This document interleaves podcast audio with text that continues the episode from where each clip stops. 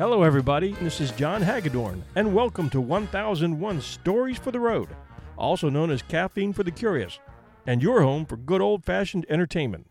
How many of us have ever dreamed of saying, Take this job and shove it, and actually done it? Every day, the same old grind, the same nest of problems, the same drive to and from work in traffic. It'll drive you crazy if you do it long enough without a change and bus driver William Cimillo had been doing the same thing for 17 years. The same route, the same streets, the same people, the same backups, until one spring day in 1947, when he pulled his bus out of the Surface Transportation Department garage in the Bronx, and instead of making the usual right turn to begin picking up passengers, he turned left and headed west over the George Washington Bridge and into New Jersey. Then the 1,268 miles to Hollywood, Florida. In 1950, he appeared on TV on The Faye Emerson Show, which came on right after the CBS Evening News and just before The Perry Como Show. Emerson had come up to the movies and was a major star by 1948, so she set about to conquer TV and made acting and guest appearances on a number of shows until she got her own show in 1950, sponsored by Pepsi. Cimillo was 38 years old, had a wife and a couple of kids, and was a responsible employee. He was quiet, mild mannered, and did his job well. But that day, he just had to take a break from the grind. Big, big bottle, and it's got bounce, bounce, bounce, bounce. Go get Pepsi for the Pepsi bounce. Now go get Pepsi for the Pepsi bounce. More bounce to the ounce, more bounce to the ounce. Go get Pepsi for the Pepsi bounce. And why take less when Pepsi's best? More bounce to the ounce in Pepsi. Pepsi Cola presents Faye Emerson. You ever think of getting away from it all? Well, if you are planning to get away from it all, you may like to know that no matter where you go, you're almost sure to find friendly, sparkling Pepsi Cola waiting for you.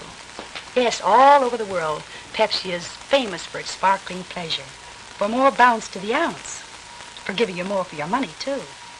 Now, you know such popularity must be deserved. So why take less when Pepsi's best? Hmm? Buy several cartons at a time. Talking about getting away from it all, a couple of years ago, a bus driver had that same feeling, and he made every headline in the country. I got to thinking about him a little while ago and, and wondered what happened to him. I know you saw it all in the papers, so I asked him to come up here and tell us all about it. Of course, you remember the case at the time, Mr. William Cimillo. Mr. Cimillo's going to tell us how it feels to get away from it all. Hello, Bill. Pleasure to meet you. Thank you. Come on, sit down and let's talk. Hey, Charlie, got a couple of Pepsis here for us? Pepsi's right here. Thanks, Charlie. Yes, ma'am. Mr. Cimillo, if you remember, I talked about you on television at the time. This story has... told about it. Uh-huh. This story has always fascinated me because I think there's something of that in every one of us of wanting to get away. Will you tell us what happened, please? I don't know, this or that. Wonderful. Well, it's one of those things. I was on a job for about 20 years, and I really got tired of it all, you know. Up and down, every day, the same people, the same stops, nickels, dimes, transfers, and... Well, this morning I thought I'd try something different. Try a new route. Get Uh-huh. away from seeing the same thing day in and day out. So I come out of my garage, instead of making a right turn to go off my route, I thought I'd make a left turn. And that was the first thought you'd really given to it. Just you did it on impulse. So I made this left turn and I went west towards George Washington Bridge. It was a beautiful morning, sun shining, a real spring morning. So I got on the other side of the Washington Bridge. I was in Jersey then, and I stopped for breakfast. Mm-hmm. Had a nice breakfast, come out, decided to take a little ride, an hour or two, and then I come back, bring the bus into the garage and tell the boss, well, here's your bus, boss. I'm finished. Uh-huh. You might think that when Cimillo pulled his 40 foot bus over to stop at a roadside restaurant for breakfast, he might have taken a moment to consider his job might be in danger, or that the bus company would be frantically searching for him, or that he hadn't packed or brought any extra money with him. And at that point, turned back. But no, he got back in the bus, fired it up, and continued south toward Maryland and Virginia. Well, instead, I kept riding. Before I knew it, I was in Washington. And I was right in front of the White House. Ever been to Washington before? Never been there. Never. So I decided to look around.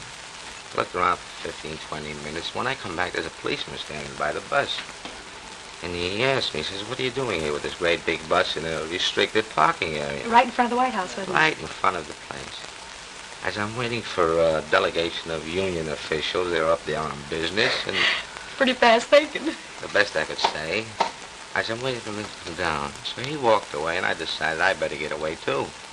So I got back in the bus, and I and I drove across the bridge there into Virginia, and I picked up a sailor. He got on the bus, said he was going down to South Carolina. I said, I'll drive you down. While we're driving, there's a great big truck with a sign on it. Florida, a land of sunshine. Beautiful place to go to. Oh, just on impulse. Impulse, I decided I'd go to Florida. Discover why critics are calling Kingdom of the Planet of the Apes the best film of the franchise. What a wonderful day! It's a jaw dropping spectacle that demands to be seen on the biggest screen possible. I need to go. Hang on. It is our time. Kingdom of the Planet of the Apes. Now playing only in theaters. Rated PG 13. Some material may be inappropriate for children under 13. The further south he drove, the warmer it got, and by the time he reached Hollywood, Florida, nearly 1,300 miles south of his bus route, he called his boss to tell him he was taking a little break and asked him if he would wire $50 to him. While I drove on with the sailor, he's telling me about the Navy, and I'm telling him about the buses and the, the bad features of it. And there was some good features, but the bad features were what I wanted to get away from. But he was with me for two days, and it's funny, I've often wondered what he thought after he read all of it. Got back on the ship and saying, gosh, I was in that bus. I'd like to hear from him, truthfully. Maybe he'll write you after he sees you. I hope so. Well, I drove on and I got as far as uh, Palm Beach. Mm-hmm. It was getting warm. I felt the heat coming, you know. I said, this is the land of sunshine. Mhm. It started to get warmer and warmer. And about 11 o'clock in the evening, I was right alongside the water and I, I stopped. I said, I'm going for a swim. Moonlight bathing. I enjoyed that very much. Oh, what a thrill. It was. So I got back in the bus and I slept in uh, one of those auto courts there in Palm Beach. Uh-huh. The next morning, I drove on and I got as far as Hollywood. Mm-hmm. All this time you didn't know that people were looking for you. Well, I, didn't- I didn't see why they had any reason to go looking for me. After all, I mean, I was with the company 20 years. I didn't steal the bus. I just took a loan of it. Uh-huh. Go for a ride. I see. So when I got to Hollywood, I realized I had no more money. Which I guess is just as well. I'd have probably wound up in Cuba or Mexico. well, I, uh, I wired my boss to send me enough money to get back with the bus. So I'm waiting at the telegraph office for the money. And two uh, policemen come over. They says, you wanted the police station. I says, what for? They says, for stealing a bus. I says, oh, no. I said, I didn't steal that bus. I says, they gave it to me. Well, one word led to the other. They said, you're still arrested. While Cimillo was waiting at Western Union for his boss to wire him the $50, two policemen were waiting for him outside the office. You're still arrested. Didn't the newspapers get to you right away? Well, about two hours later, then it dawned on me what was going on. I was sitting there in, in the courthouse, and the newspapermen come in, newsreels, bulbs flashing here and there, and I asked someone, I says, what happens here? They says, don't you know? They says, this is news all over the world. They says, you took a bus to Florida. You did what everybody always wanted to do. Just get away from everything. That's what I wanted to do. But the New York newspapers and TV had picked up on the story of the Bronx bus driver who just needed to get away from it all for a day or two. And Cimillo was returning a local hero. Back in New York, when he was escorted off the bus, flashbulbs were popping, reporters were present, and William Cimillo was a working class legend.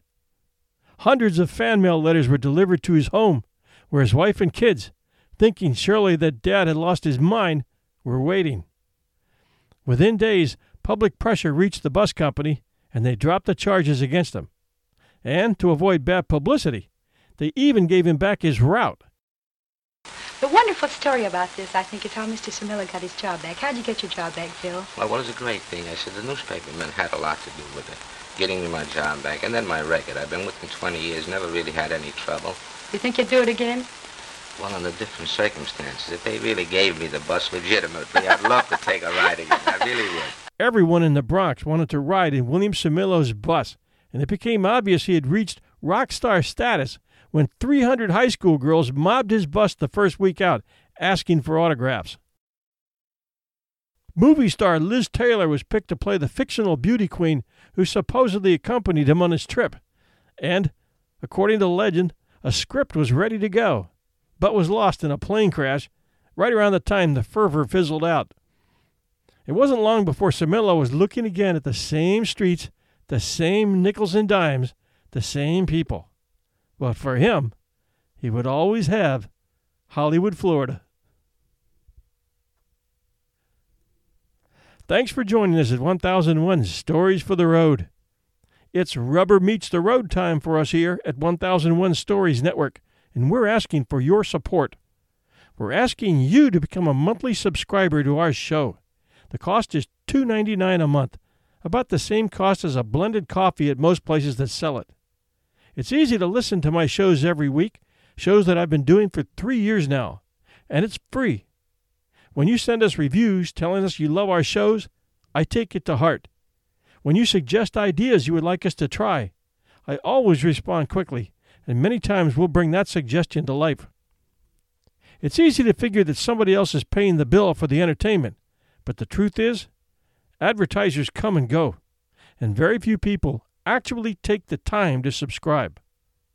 That $2.99 a month is a big deal for my shows because it helps to pay hosting fees, app fees, and all the expenses 1001 occurs on this end researching, writing, interviewing from a studio I have to rent, narrating, editing, marketing, and distributing these shows in order to keep it going. You might be a fan of all our 1001 shows or just 1001 stories for the road. That doesn't matter. The subscription fee helps me keep them all coming. So I'm asking you to take a few minutes now and go to the link in the show notes or at 1001storiesfortheroad.com and to become a premium member. If just one out of every three of you took a moment to do this, it would be a huge help. I know it's a sacrifice, and I know it takes time but I'm asking you to be that person and show your appreciation for what we're doing here. It's credit card or PayPal, and it's safe. Libsyn, our host, is the oldest, biggest, and best of the podcast host companies, and they offer this secure site for subscribers. Joining us makes you a premium member and supporter of our show, and with that, you get the satisfaction of knowing that your monthly gift is helping to support a family friendly show that offers an amazing mixture of historical stories and drama, along with classic literature. Unlike many of today's podcasts, which are full of explicit words and material, we offer content that teaches history, uncovers mysteries, probes the mind, tells of legends, and brings past heroes to life. Best of all, you can share our episodes from all three of our shows 1001 Heroes, 1001 Stories for the Road, and 1001 classic short stories with anyone in the family.